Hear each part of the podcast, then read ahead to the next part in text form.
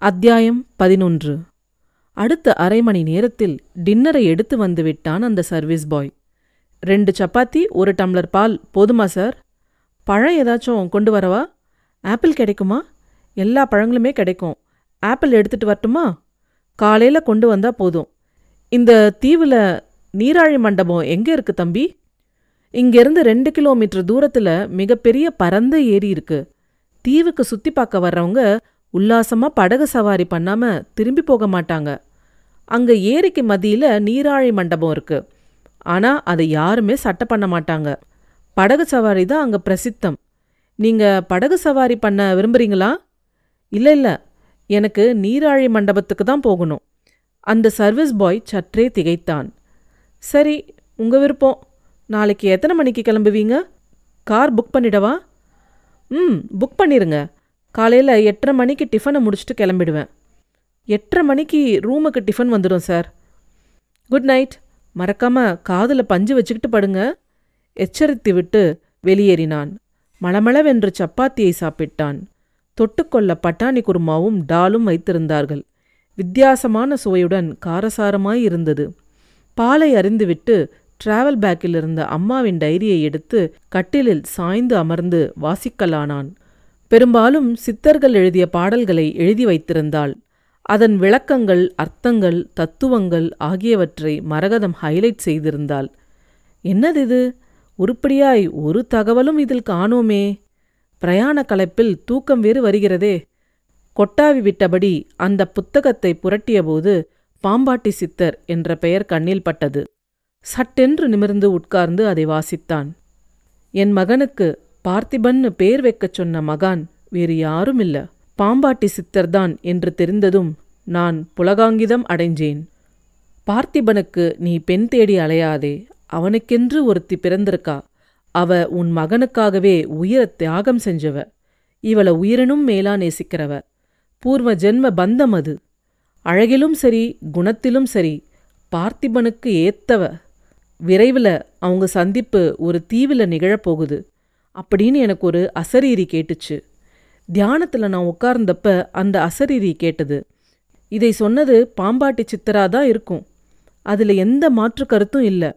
நான் பாம்பாட்டி சித்தர்கிட்ட சரணடைஞ்சாச்சு. என் ஒரே மகனை அவரது பாதத்தில் ஒப்படைச்சிட்டேன். என் பார்த்திபனை அவர் பார்த்திருப்பாருன்னு ஊர்ஜிதமாக நான் தம்புறேன் அம்மா மரகதம் எழுதி வைத்ததை வாசித்ததும் சில கணங்கள் வியப்பில் ஆழ்ந்திருந்தான் பார்த்திபன். அடுத்த சில பக்கங்களில் முக்கியமான விஷயங்கள் எதுவும் தென்படவில்லை. ஒரு பக்கத்தில் அம்மாவின் எழுத்துக்கள் அழுங்கலாயிருந்தன. அதாவது ஆங்காங்கே நீர்த்துளிகள் பட்ட எழுத்துக்கள் சற்றே மங்கி காணப்பட்டன. நீர்த்துளிகள் பட வாய்ப்பிருக்காதே. ஒருவேளை அம்மா கண்ணீர் சிந்தியபடி இதை எழுதியிருப்பாரோ? அப்படித்தான் இருக்க வேண்டும். சீரியஸான முகபாவத்துடன் அதை வாசித்தான். உன் மகன் பார்த்திபனுக்கு கண்டம் இருக்கு. கண்டத்திலிருந்து அவன் தப்பிப்பது கஷ்டமான காரியம்தான். அவன் ஆபத்திலிருந்து மீண்டு வரணும்னா நீ கடுமையா தவம் பண்ணணும். உன்னோட தவ வலிமையால தான் அவன் மீட்க முடியும். அதனால உடனடியாக பிரயாணப்படு. தவம் பண்ண தொடங்கு என்று சித்தர் உத்தரவு பிறப்பித்து விட்டாரே. என் மகனுக்காக உயிரையே தியாகம் செய்வேன். தவம் பண்ணுவதற்கா தயங்கப் போகிறேன்? இதோ இப்பவே புறப்படுகிறேன்.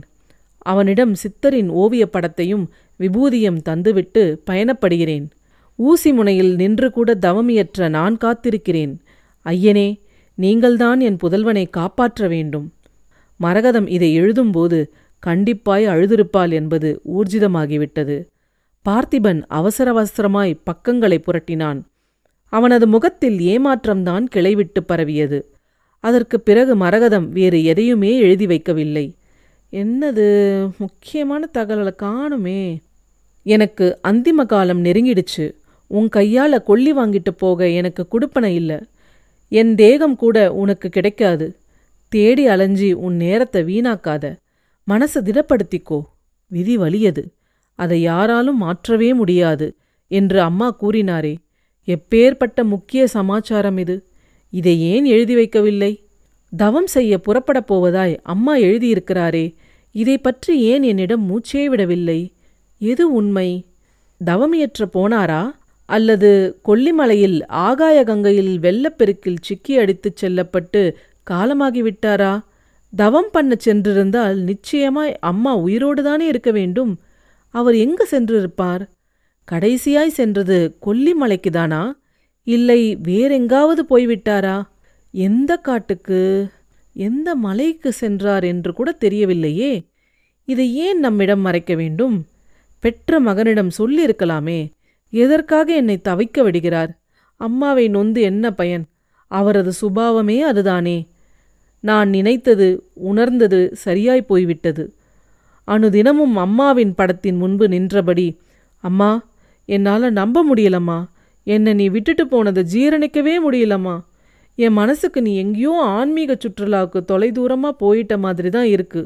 என்னை பொறுத்த வரைக்கும் நீ சாகவே இல்லைம்மா. எங்கேயோ இருக்க என்று கூறுவேனே அது சரியாய் போய்விட்டதே. மனதிலிருந்த பாரமெல்லாம் நீங்கிடுச்சுமா? பூர்வ ஜென்மம் என்கிற புதருக்கான விடை கிடைச்சு போச்சு. பூர்ணா தான் என் வாழ்க்கை துணையா வரப்போறான்னு புரிஞ்சுக்கிட்டேன் எல்லாத்துக்கும் மேலே என் அம்மா சாகலங்கிறதையும் தெரிஞ்சுக்கிட்டேன் மனசுக்கு பரிபூர்ண திருப்தியும் நிம்மதியும் கிடைச்சிருச்சுமா? இன்னைக்கு நான் நிம்மதியாக தூங்குவேன். எனக்கு நம்பிக்கை இருக்குமா? பாம்பாட்டி சித்தர் உன்னை என்கிட்ட சேர்த்து வைப்பாருமா? உன் ஆசிர்வாதத்தோடு தான் நான் பூர்ணா கழுத்தில் தாலி கட்டுவேன். இது நடக்கத்தான் போகுது. நீண்ட பெருமூச்சு விட்டபடி டைரியை மூடி கண்களில் ஒற்றிக்கொண்டு அதை மேஜையின் மீது வைத்தான். மரகதத்தின் சாந்தம் தவழும் தெய்வீகமான முகம் மனக்கண்ணில் ஒருமுறை வந்து போனது. அன்ன ஆகாரம் இல்லாம எங்க எப்படி தவம் இருக்கியோ தெரியலையேம்மா. இப்படித்தான் நடக்கணும்னு பிராப்தம் போல இருக்கு அதை யாரால மாத்த முடியும்? சரிம்மா குட் நைட். மானசீகமாய் அம்மாவிடம் பேசிவிட்டு கட்டில் படுத்துக்கொண்டான் நள்ளிரவில் பயங்கரமான அமானுஷ்ய சத்தம் எழுந்தது. அத்தியாயம் பன்னிரண்டு. வீல் என்று அலறும் சத்தம் வீரிட்டு அழுவும் சத்தம் வீதியையே நடுநடுங்க வைக்கும் சத்தம் அடிவயிற்றை கலங்கடிக்கும் சத்தம் பேய்த்தனமான ஆங்காரமான சிரிப்பு சப்தம் ஆழ்ந்த உறக்கத்தில் இருந்த பார்த்திபன் இத்தனை சப்தங்களையும் கேட்டு உணரத்தான் செய்தான். சட்டென்று எழுந்து ஜன்னலை திறந்து பார்த்தால் என்ன?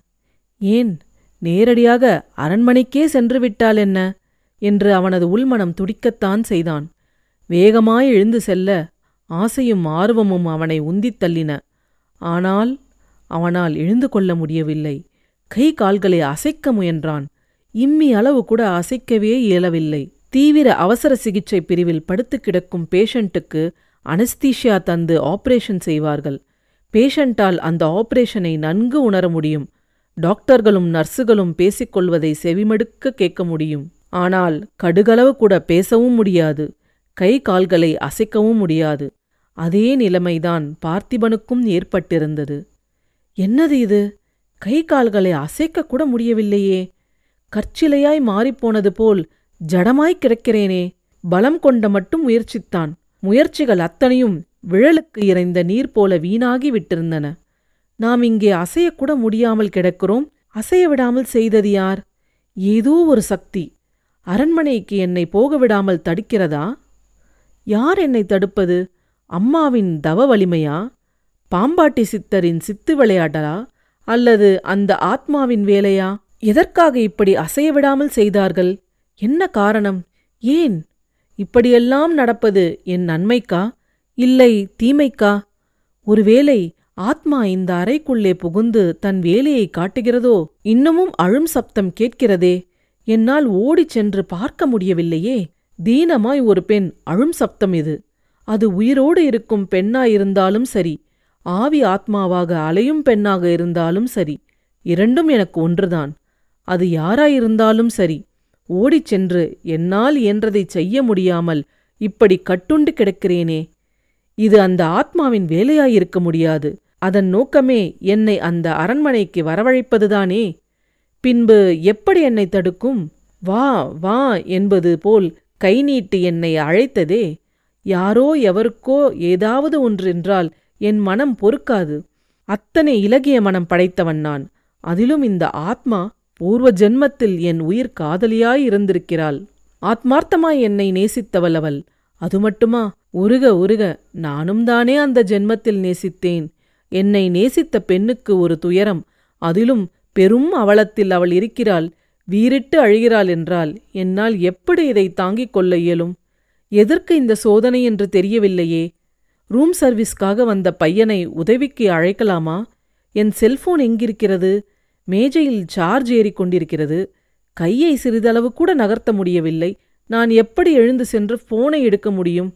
வாயை திறந்து சப்தமிடவும் முடியவில்லையே. காதில் பஞ்சை வைத்துக்கொண்டு ஓய்விடுங்கள் என்று அந்த பையன் எச்சரித்தானே. இந்த சப்தத்தையும் அலறலையும் பூர்ணா கேட்டிருப்பாளா? கண்டிப்பாய் கேட்டிருப்பாள். காதுகளில் பஞ்சை திணித்துக் கொள்ளாமல் படுத்திருந்தால் நிச்சயமாய் அவளுக்கு இந்த சப்தம் கேட்கத்தான் செய்யும். பூர்ணா அந்த காட்சியை பார்த்துதானே மயக்கமடைந்தாள்? நான் பார்த்த அதே நேரத்தில் அக்காட்சி அவளுக்கும் தெரிந்ததே. அதனால் அலறல் சப்தம் கண்டிப்பாக அவளுக்கு கேட்டிருக்கும். அவளுக்கும் இதே நிலைமை ஏற்பட்டிருக்குமா? என்னைப் போல் அசைய முடியாமல் கட்டுண்டு கிடக்கிறாளோ? ஆண்மகன் நான் அதிலும் கட்டுமஸ்தான இளைஞன் நான் என்னாலே சிறிதளவு கூட அசையவோ நகரவோ முடியவில்லையே. பூர்ணா பாவம் பூங்கொடியைப் போல இருக்கிறாள். நூதனமாய் ஏற்பட்டிருக்கும் இந்த அனுபவத்தை நினைத்து அவள் பீதியடைந்திருப்பாள். இப்படியே எவ்வளவு நேரம் கட்டுண்டு கிடப்பதாம்? அம்மா தவத்தில் ஈடுபட்டிருக்கிறார் அல்லவா? அவருக்கு இந்த நிலைமை தெரிந்திருக்குமா? தபஸ்விகளுக்கு ஞான திருஷ்டி என்பது இருக்குமே. அம்மாவுக்கும் ஏற்கனவே தீர்க்க தரிசனம் ஜாஸ்தி ஆயிற்றே. போதாததற்கு அவர் தவத்தில் ஆழ்ந்திருக்கிறார். அவருக்கு சகலமும் தெரிந்திருக்கும் என்பதில் ஐயமில்லை. எனக்காக அம்மா தவமியற்றுகிறார் பாம்பாட்டி சித்தரின் அனுக்கிரகம் எனக்கு கண்டிப்பாய் இருக்கிறது நான் எதை பற்றியும் அஞ்சப் போவதில்லை. துணிந்தவனுக்கு ஒன்றுமே துக்கமில்லையே. பார்த்திபன் விழிகளை மூடிக்கொண்டான். தியானத்தில் இருப்பவனைப் போன்று ஆழ மூச்செடுத்தான்.